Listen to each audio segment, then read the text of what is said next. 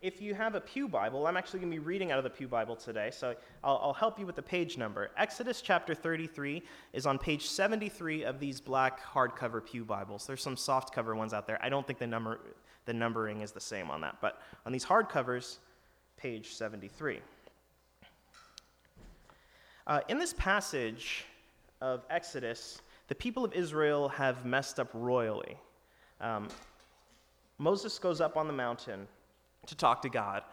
And the people of Israel start getting antsy and even start getting scared that maybe Moses, their leader at this time, maybe he's died, or maybe they're crazy for waiting all day for him to come down. And they look to this kind of second in command, uh, a priest named Aaron, and said, Hey, you know what? I think the Moses guy is gone. Can you make for us a new God? And he said, Sure. Uh, just give me all your gold. We'll figure out something. So they give him all their gold. Uh, he melds for them and uh, forms a calf. And they all worship the calf in debauchery and drunkenness. And it's this horrible sight. They've messed up royally. Now, Moses goes down. He had been writing down the commandments of God on these tablets. And he's so angry that he breaks these tablets and he starts telling them what's what and he says, Now, now I got to go back up to God and intercede on behalf of you guys, but you need to repent because what you did was wrong. So Moses goes back up on the mountain and he's talking to God and he's saying, Look, God, you've brought out these people. This is, this is your plan. Will you forgive them so you can continue your plan? And God, God says that He will forgive them. But Moses needs just a little bit more assurance than God's word. And I, and I know that that sounds like a, a little f- faithless, and we're not going to delve into that at all. But it, it's, it's this Moses knows that what God has in store for the nation of Israel is for them to go out and to conquer lands and to live life set apart and be entirely different from the entire world. And if that's what God is expecting out of them, Moses just needs to know that he's following the right God. Moses says, Look, if we're going to go out and we're going to do these crazy things that you've told us that we're going to do, you've got to come with us. You've got to come with us. God says, I'll come with you. And Moses says, Well, if you don't come with us, I know you said you will, but if you don't come with us, we're going to be lost. We're going to be abandoned. We need you to come with us. And God says, I will. Moses says, I want to see your glory. Moses needs to, to visually witness the power of the God he's trusting and to whom he's trusting all of his family and all the people he knows, loves, and cares about. Before I read the passage, I want to, I want to point out this recurring theme of separation versus unity. You see, this, this sin that Israel committed, it separated them from their God. Now, the God who was once their, their general, their leader, their protector, now he's somebody that they have to repent to and hope to be let back into the fold with. And Moses says, Hey, you know what? Thank you for forgiving us. Will you still go with us? We don't want to be alone. We don't want to be abandoned. We don't want to be without you. We cannot be without you. Will you be with us? Now, when God answers Moses' request to witness him, to see him, God says this Look, you can't see me. No human can see my face and survive. So, what I'm going to do is I'm going to kind of cover your eyes. I'm going to walk past you, and you'll see the mere traces of my glory but you can't see me entirely. Even in that are the themes of separation. Even in this gesture of God saying, I will be with you and I will prove to you that I will be with you, even in the midst of that gesture, there's this discord, this separation. That humanity is not on the same level as God.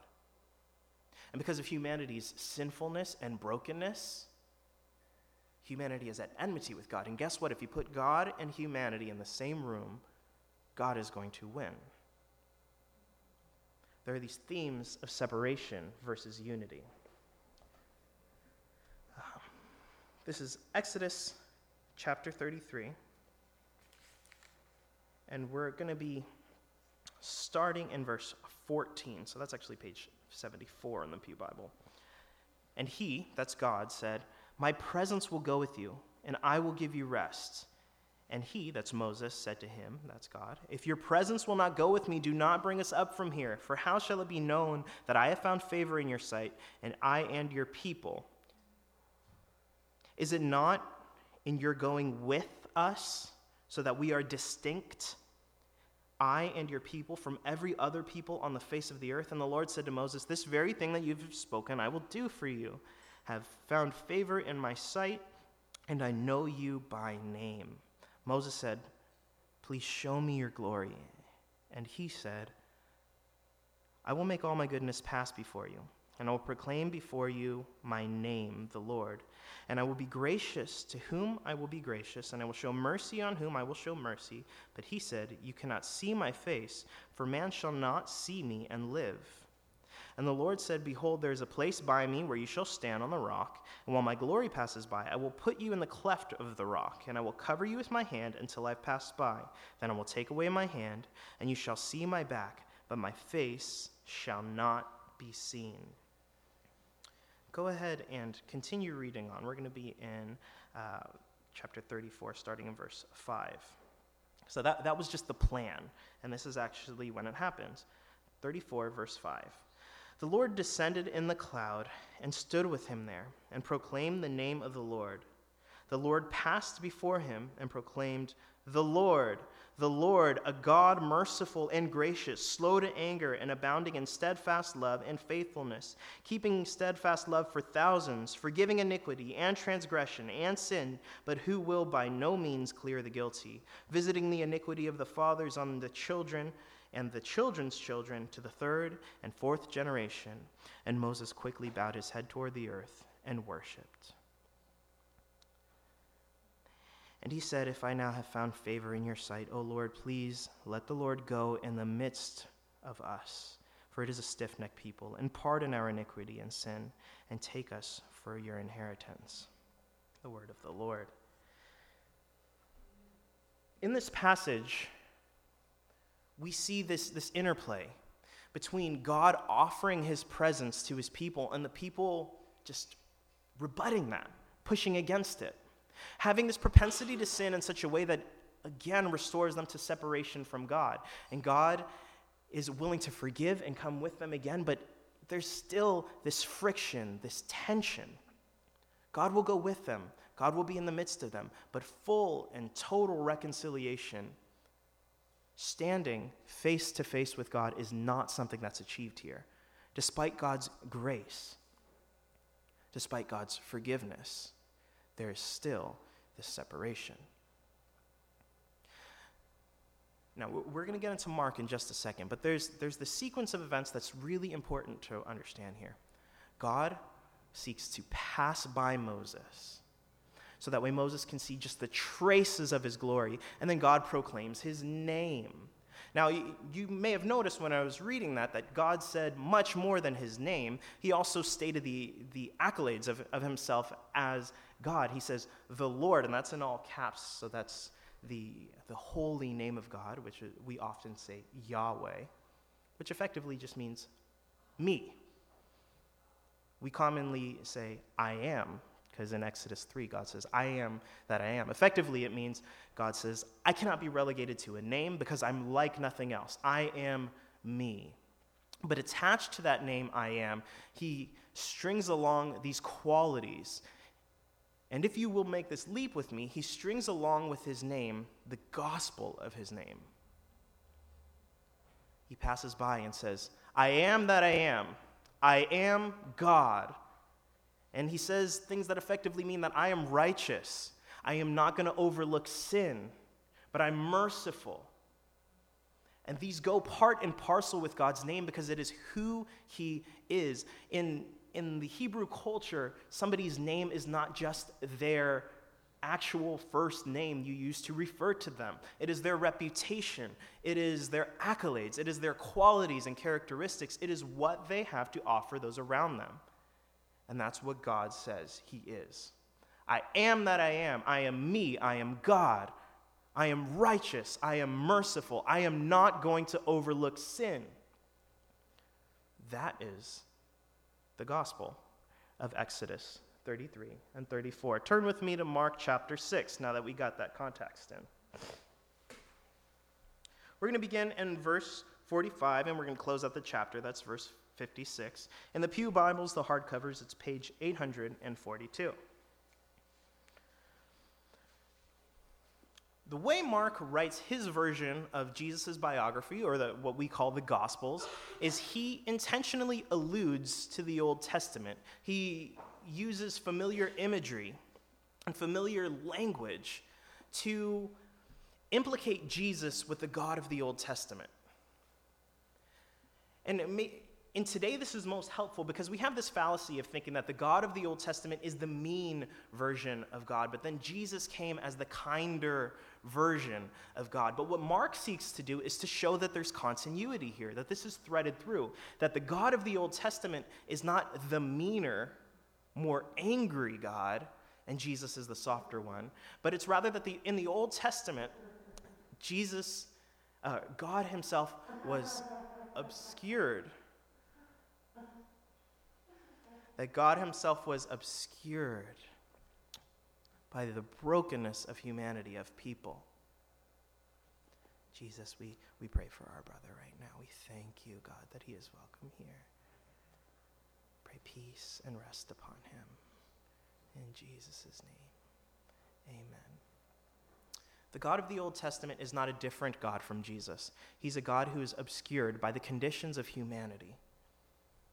And when Jesus comes, the Bible says that he's the express image of the invisible God, which means that he is the unobscured, total, free, unhindered image of who God actually is, no longer obscured by the condition of humanity. So Mark seeks to show that continuity, to use the same language of the Old Testament, to use the same imagery to say that this Jesus is God, the self same God that we've studied for millennia in the Old Testament. Let's read it. Mark chapter 6, verses 45 through 56. Immediately he made his disciples get into the boat and go before him to the other side to Bethsaida, while he dismissed the crowd. And after he had taken leave of them, he went up on the mountain to pray. And when evening came, the boat was out on the sea, and he was alone on the land. And he saw that they were making headway painfully, for the wind was against them. And about the fourth watch of the night, he came to them walking on the sea. He meant to pass by them but when they saw him walking on the sea, they thought it was a ghost and cried out, for they saw him and were terrified. But immediately he spoke to them and said, Take heart, it is I, do not be afraid. And he got into the boat with them, and the wind ceased. And they were utterly astounded, for they did not understand about the loaves, but their hearts were hardened. When they had crossed over, they came to the land at Gennesaret and moored to the shore. And when they got out of the boat, the people immediately recognized him and ran about the whole region and began to bring the sick people on their beds wherever they heard he was. And wherever he came, in villages, cities, or countryside, they laid the sick in the marketplaces and implored, implored him that he might touch even the fringe of his garment, or that they might touch even the fringe of his garment. And as many as touched it were made well. The word of the Lord. We're going to go through this in chunks, as I like to often do. Verse 45 says, Immediately he made his disciples get into the boat and go before him to the other side, to Bethsaida, while he dismissed the crowd. Mark uses this word immediately constantly.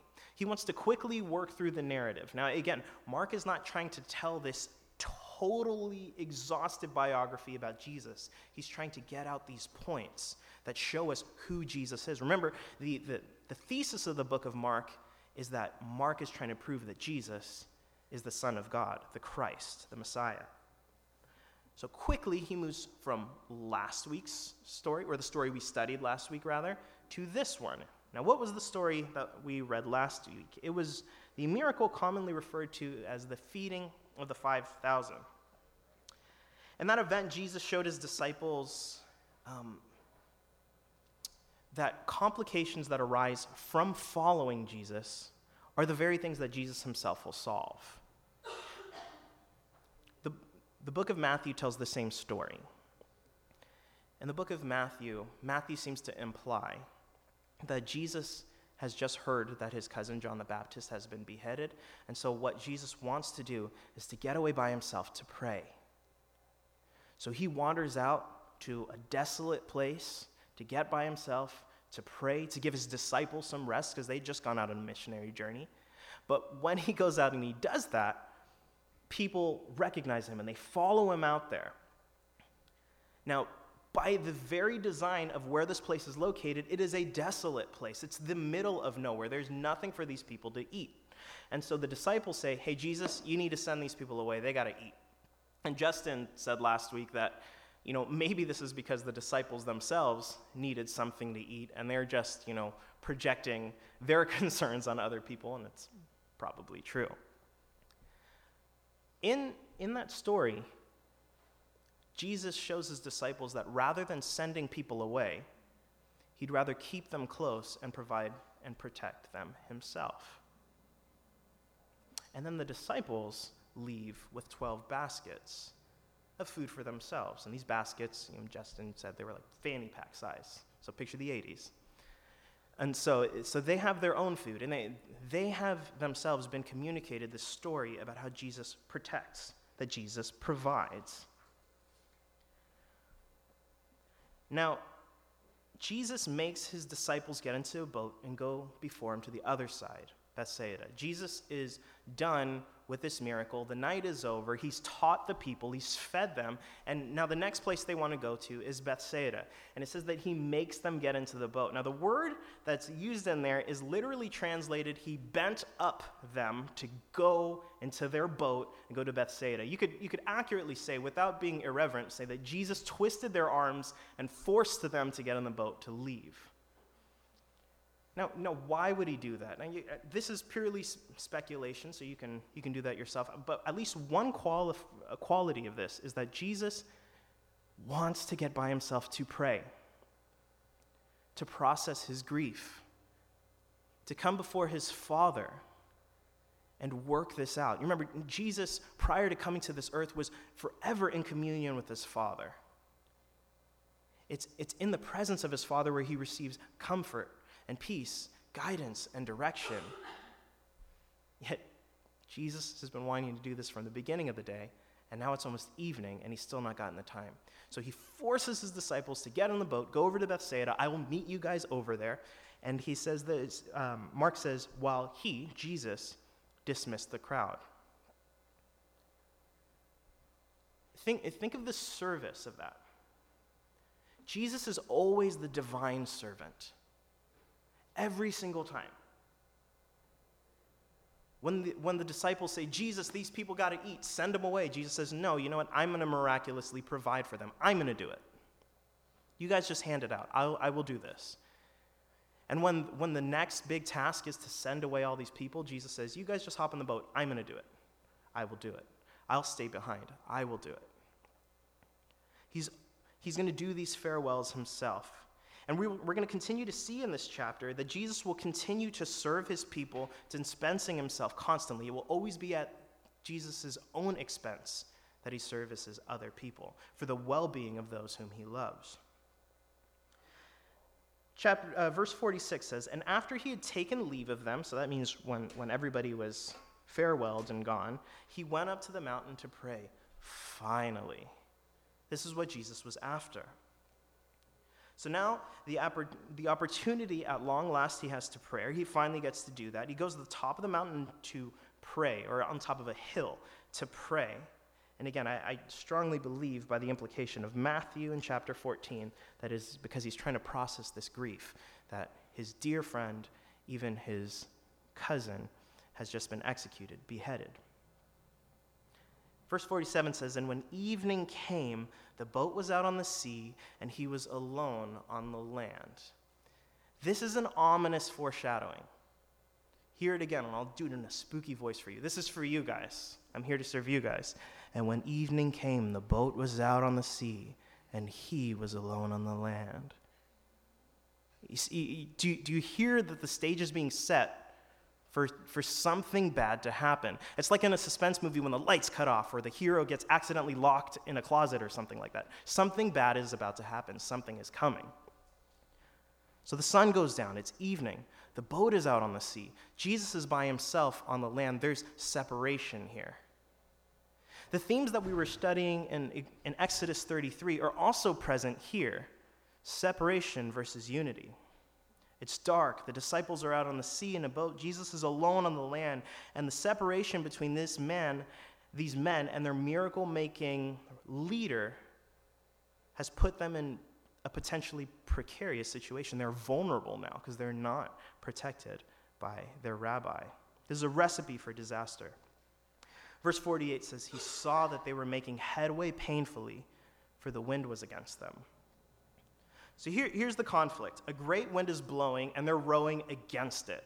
So this is, this is a big, massive windstorm. You, you don't necessarily have to picture lightning and hail and all sorts of stuff, but there's heavy wind, and in Matthew's version of this, he says that the wind is sweeping up the waves.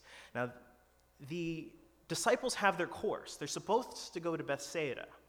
So they are continuing to try to hold the course, to follow Jesus' direction, but the, the movement of the wind, the storm is pushing them the opposite way, and they're working really hard. There's no knowing which direction they are going right? That's for you, Andy. At, at any rate, um, so I'm just going to pause for a second. We can wonder where the storm comes from, right? There's a few different ideas. Maybe, maybe this is just mindless nature. These disciples are at the wrong place at the wrong time. Or maybe this is demonic conflict, like Satan sent this to hinder the disciples from doing the very thing that God has told them to do, that Jesus has directed them to do. Or maybe, maybe God sent this so that way he can show himself faithful through this. Out of those three options, I'm going to go ahead and shoot down one of them. I don't think that this is God. I don't think that God sent this storm because this storm was against the disciples, was pushing them away from the destination. Who was the one who told them to go to Bethsaida? Jesus and this wind is pushing them away from Bethsaida. God is not divided. God will not tell us to go somewhere and then resist us from going that direction just so that way he can show himself powerful. That would be cruel. So that leaves two options, and I don't think you have to resolve them. Either this is demonic, satanic resistance, or this is just the mindlessness of, of nature. Either of those two things, the point remains the same. There are forces at work here that are contrary to these disciples doing what God has called them to do, what God wants them to do, what God has directed them to do. So, meanwhile, Jesus is alone by himself up on the hill, and he sees them.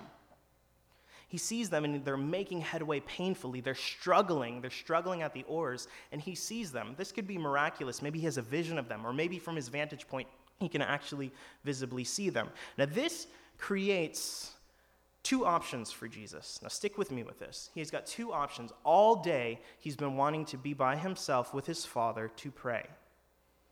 He can stay there. And it, and it wouldn't be any selfishness on his part. His opportunity to pray is well earned. His desire to pray and process his grief with his Father is good.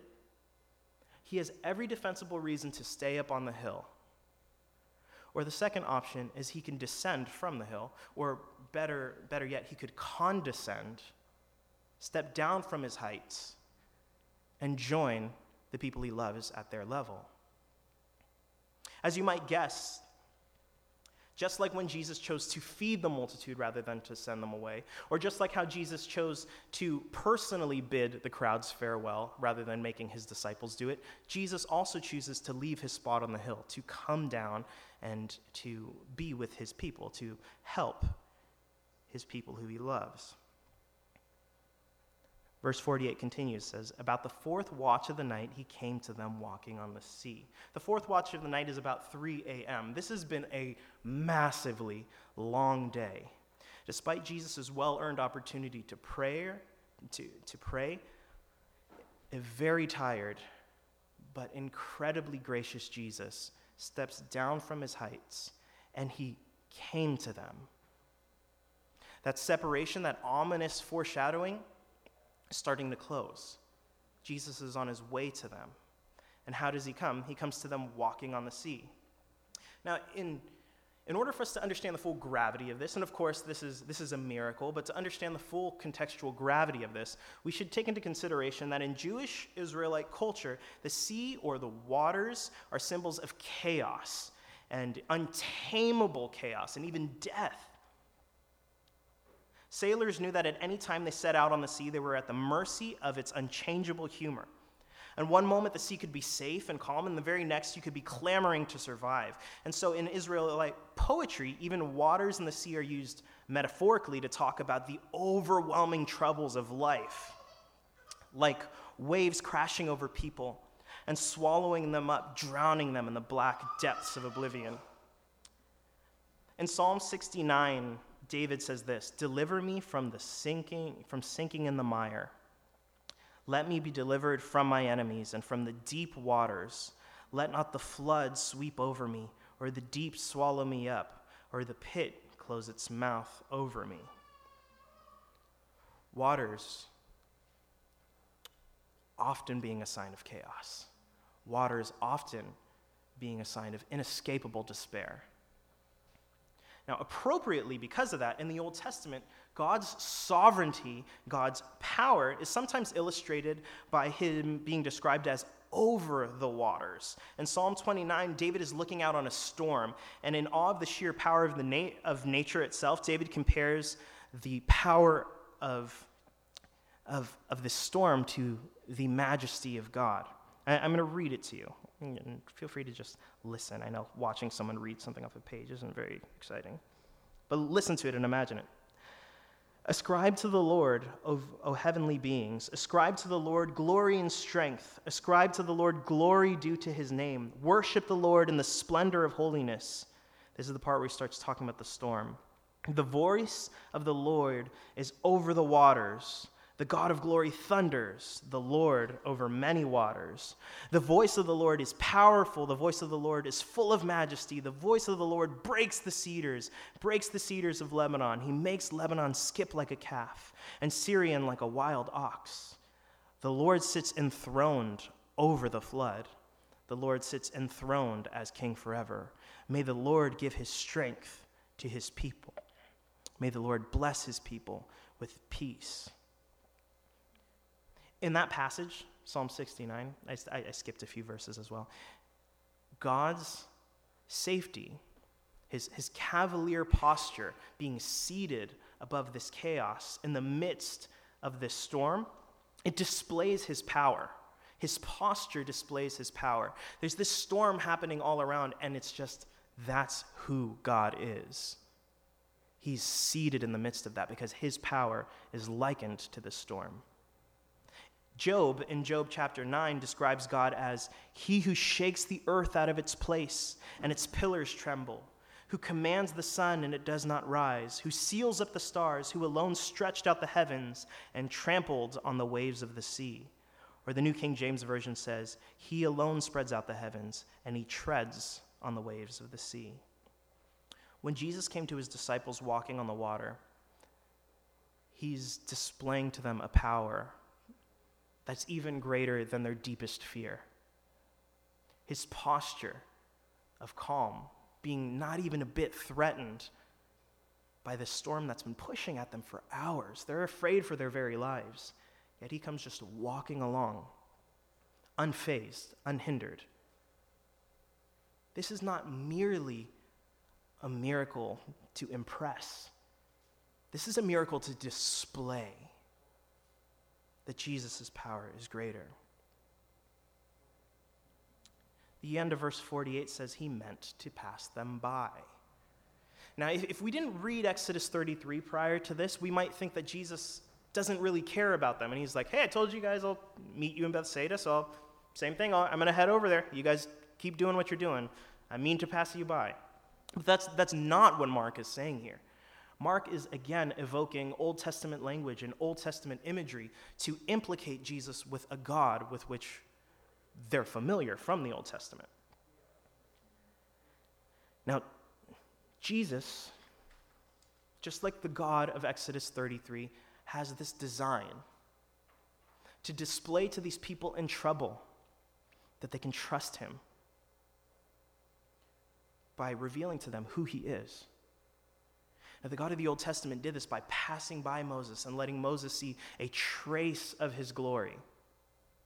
And then he proclaimed his name and, and lauded his accolades. I am that I am. I am God. I am merciful, but I, I will not overlook sin.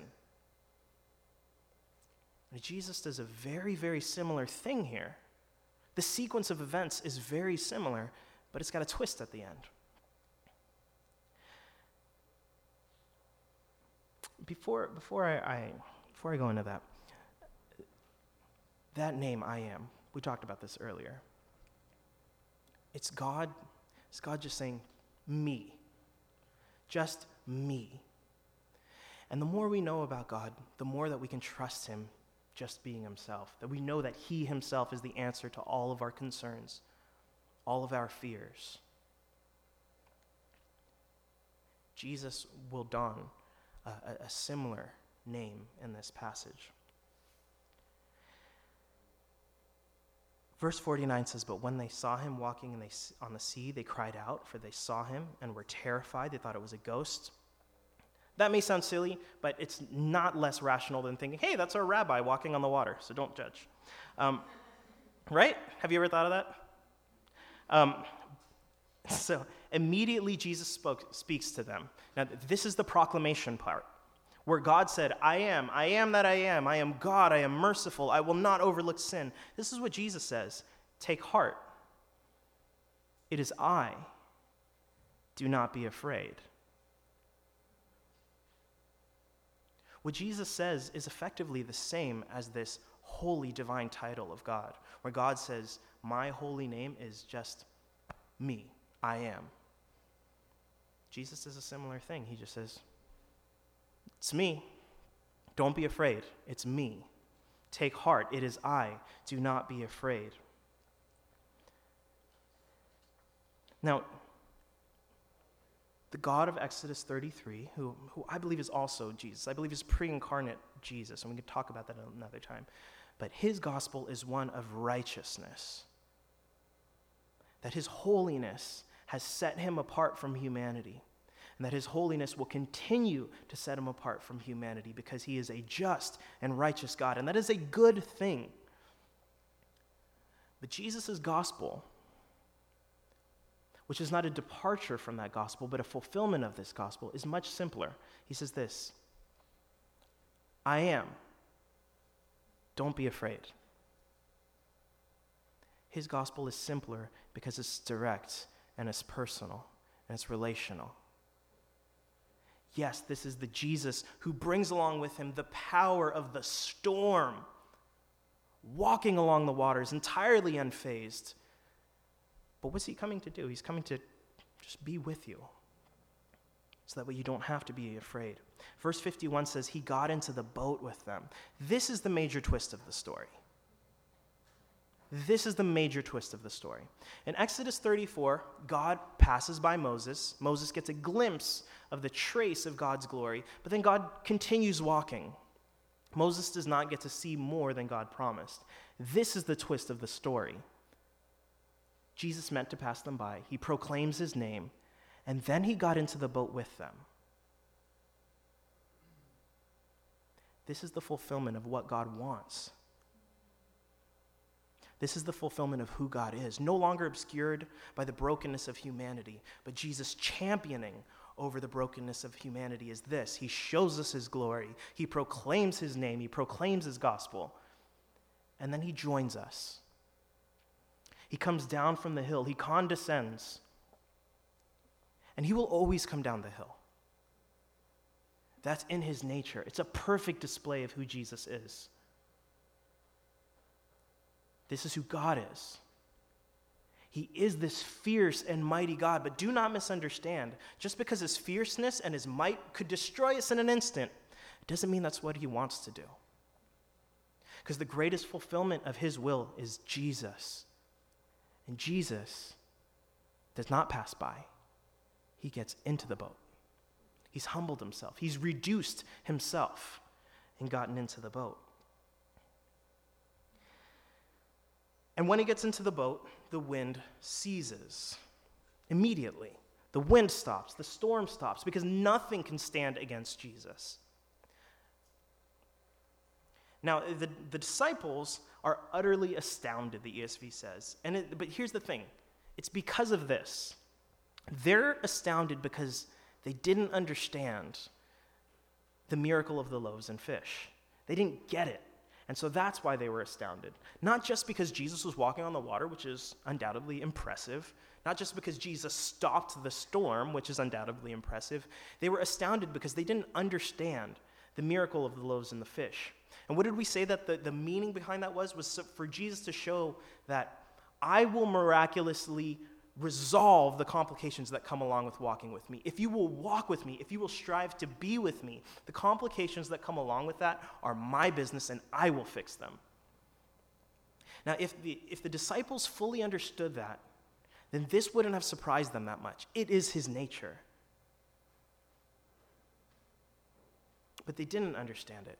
And Jesus kindly and mercifully gives them another go, gives them another round, and shows them this is who I am. Don't be afraid. Take heart. It's me. I'm here. And you know what?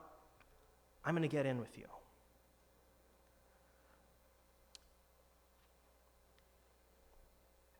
verses 53 to 56 is kind of an epilogue to this. It, it gives a quick summary of what Jesus' ministry continued to be. When they crossed over, they came to the land at Gennesaret and moored to the shore. And when they got out of the boat, people immediately recognized him and ran about the whole region and began to bring sick people on their beds to wherever they heard he was. And wherever he came, in villages, cities, or countryside, they laid the sick in the marketplaces and implored him that they might touch even the fringe of his garment, and as many touched it were made well. To tie this up, we see Jesus' ministry at large. He feeds thousands of people. We see his ministry intimately. He goes out condescending to be with his friends, to give them courage. And then on a widespread, this people recognize him. He continues to serve people.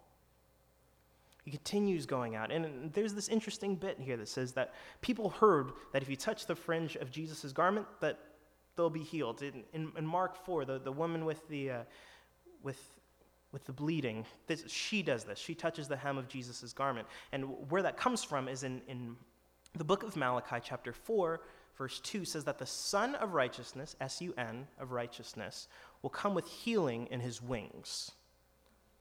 And, and that word wings could also just be translated as in his borders, in his edges. People are like, oh, the edge of his clothes. And they reach out and they touch him, and they are actually healed by this. This, again, is Mark saying Jesus bears the qualifications of the Messiah. He's the one foretold in the Old Testament. He's not a departure of the Old Testament, he's the fulfillment of the Old Testament. Mark is further belaboring that Jesus is. There's this, there's this theme in, in these passages, in Exodus, and also here, and really throughout the entirety of the Bible, that there's this chasm, this separation between us and God that's irreconcilable. We can't cross the barrier. But Jesus can, and He does and he does so by the measure of, of his humility. That just like in this story, which is a perfect, perfect summary of the gospel, that he comes down, he condescends, joins at the level, makes the problems of people that he loves his own problem, and resolves them. Closing that separation, reconciling, bringing unity, restoring relationship. Now, so, so these, these disciples in the story, Jesus was earshot away. At any moment they wanted to, they could call upon him, ask him questions, ask them to fix things for them, and he would show up and do it. That must have been incredible. Must have been amazing to have Jesus in the same room and you could trust him so much that you see a problem and you don't know if Jesus can solve it, but you know that Jesus can do stuff, so you just ask him and he does it. But here's the kicker, you guys. As incredible as that must have been for the disciples,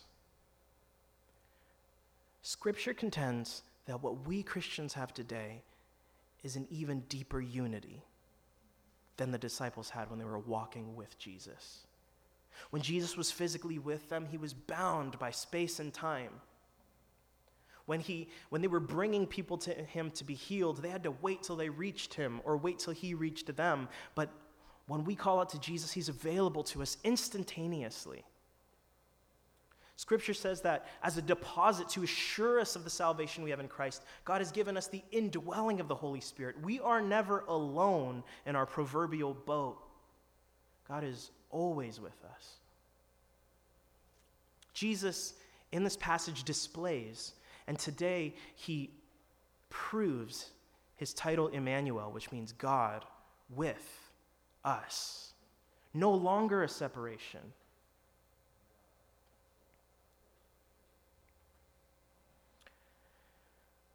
Romans 8, especially verses 18 through 31, is an incredible cross reference, parallel passage for this story. It even talks about the brokenness of nature groaning for the restoration of all things.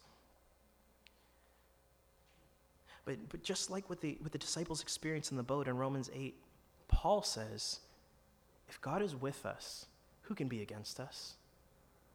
The wind against us? No. God is with us.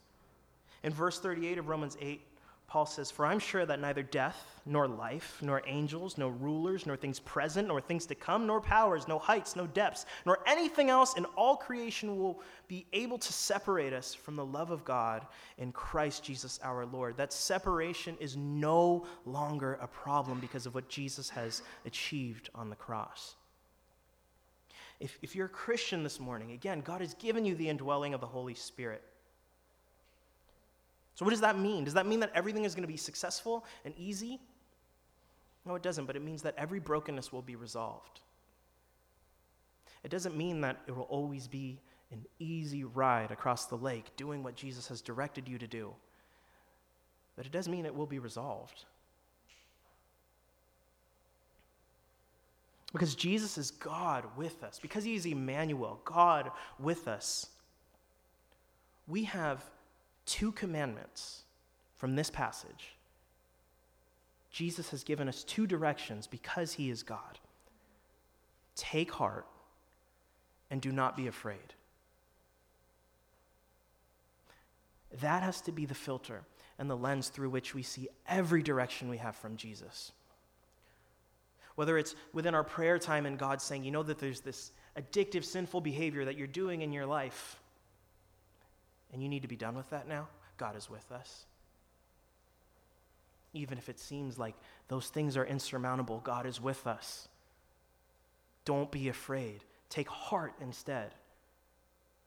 Because Him, because me, because it is, because He is, because it is I God has put a ministry on your heart that seems far too big, He is with us.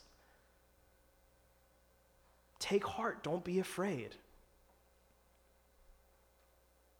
I know we can often be afraid of the roads ahead of us, especially when we're afraid of our own weaknesses, our own insufficiencies, our own brokenness, our own inadequacies. That's what the disciples were experiencing here, that they couldn't get past the wind. But if you're a Christian, I want to draw your attention to a, a, a very special detail in the story that we just read together. No one invited Jesus into the boat. I've heard very, very great sermons on this passage. I'm not shooting them down, where the application is invite Jesus into your proverbial boat. That, your proverbial boat. That's, that's fine, but that's not what happens here. Jesus gets in. He just does. Our command is not to invite Jesus and welcome in. Our command is just to take heart and don't be afraid. Let Him send, let Him do. And really to embrace the joining, the, the abolition of that separation. But if you're not a Christian this morning, it's my privilege to introduce you to this passage because it so adequately describes Jesus in every perfect way.